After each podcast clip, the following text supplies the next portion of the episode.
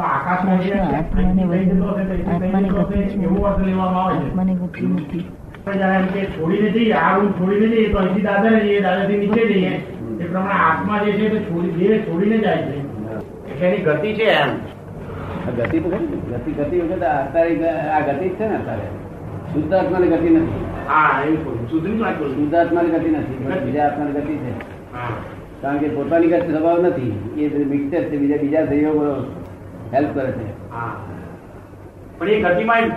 Mixer સ્વરૂપે જાય છે ને. એવું કહેવાય છે ખાલી હા. કે સ્થળાંતર ને લીધે ગતિ ગઈ છે એ ગતિ તો ક્યારે ઉભી અટકે કે મોક્ષે જઈ પહોંચાડે મોરી ગતિ ત્યાં સુધી અટકે. ચાલુ મને એવું લાગે છે કે કેટલીક વખત આપણે વિષાદના મૂળમાં આવી જઈએ ને વિષાદ વિષાદ આવી જાય તો આપણા મુ- મુખારવિંદ બધું ફરી જાય છે તે આ દેહમાં ને દેહમાં સ્થળાંતર થાય છે હાસ્ય હસતો હોય છે ત્યારે એની મુદ્રા જુદી હોય છે હસતો હોય ત્યારે જુદી હોય છે એટલે આ અવસ્થાઓની ફેરફારીઓ આ દેહમાં જ જણાય છે એટલે આ મોટો ફેરફાર હોવાને લીધે ગતિ છે એમ તો નથી કહ્યું મોટો ફેરફાર શું હોવું? આ આ દેહ છુ- દેહ સાથેની અવસ્થા છૂટીને બીજા દેહ સાથે જાય છે એટલે ગતિ કહે છે અરે એની ગતિ કેવી છે અહીં પણ હોય છે અને ત્યાં આગળથી પાંચસો મિલ છે એટલે ત્યાં જન્મ લેવા ત્યાં પણ હોય એટલે ગતિ જ નથી છે હે? એનો અર્થ ગતિ નથી ના ગતિ એ છે અને આવું સંકોચ વિકાસ એ થઈ શકે અહીં હજુ છૂટો ના થયો અને ત્યાં આગળ બધું ત્યાં આગળ કાંઈ થયો હવે આ સંકોચ વિકાસ થાય તો આકાશ મોટું થતું થયું ને સંકોચ અને વિકાસ થતો હોય તો આકાશ આનાથી મોટું થયું કહેવાય ને આકાશ એવું? મોટું થયું કહેવાય કોનાથી આત્માથી મોટું દાખલા તરીકે આ આ વિકાસ થયો અને આ સંકોચ થયો તો આ જે સ્પેસ છે બહારની જે સ્પેસ હમ. જે આત્મા કરતા મોટી થઈ ના કહેવાય એ તો મોટી છે જ ને પહેલેથી જ મોટી છે ને રહેનાર ઘરમાં રહેનાર ઘર ઘર મોટું થાય ને હંમેશા રહેનાર વ્યક્તિ ઘર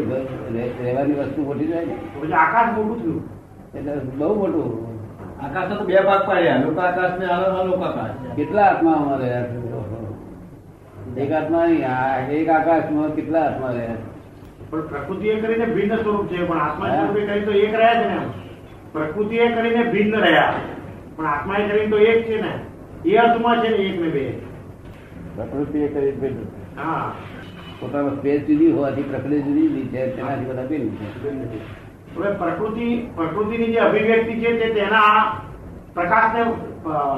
આત્માના પ્રકાશને લીધે છે હમ. પ્રકૃતિને આત્માનો પ્રકાશ મળે છે ત્યારે તેની અભિવ્યક્તિ થાય છે પ્રકાશ એકલો નહીં બીજા બધા ગુણો ભેગા થાય તારાથી બીજા બધાના ગુણો ભેગા થઈ ને અભિવ્યક્તિ થાય હા પ્રકાશ તો પ્રકાશ જ છે પ્રકાશ વગર જ હોય. બીજા તત્વો ગમે એટલા હોય પણ પ્રકાશ વગર તો પ્રકાશ વગર ચાલે નહીં ચાલે નહીં હા આ અંધારું થાય એટલે ખલાસ તો પછી આકાશ દ્વારા તત્વ મોટું કહેવાય હમ. આત્મા કરતા આકાશ મોટું આકાશ આ બધા આત્મા કેટલા બધા આત્મા અનુભવી રહ્યા છે તો એ આકાશ મોટું છે એટલું એમાં રહેનારો માણસ અને ઘર હા એમાં મોટું કોણ ઘરમાં રહેનારો માણસ અને ઘર એમાં મોટું કોણ એ તો આમ જોવા જાય તો ઘર જ કહેવાય હમ. આમ જોવા જાય તો ઘર જ મોટું કહેવાય તો આ આકાશ બહુ મોટું છે આકાશ નથી હિસાબ વગરનું મોટું બધા કેટલા આત્મા બધા આત્મા અમર તમારે પામે છે તો એ મોટું રહે છે આત્માનું તો દેહ પ્રમાણ છે દેહ પ્રમાણે એ છે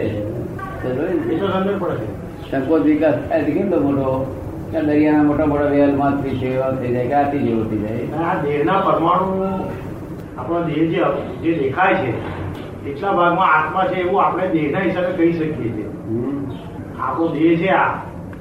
એ દેહ દેખાય છે માટે આપણે કહીએ કે આત્મા છે એમ કહેવાય અહીં બાજુમાં બાજુમાં શું કહેવાય બાજુમાં શું કહેવાય? અહીં કશું ના દેખાતું હોય ત્યાં ત્યારે તમે કહો છો કે ઘણા આંખે ન દેખાય એવા જ જીવો છે તમારે શું કહેવું?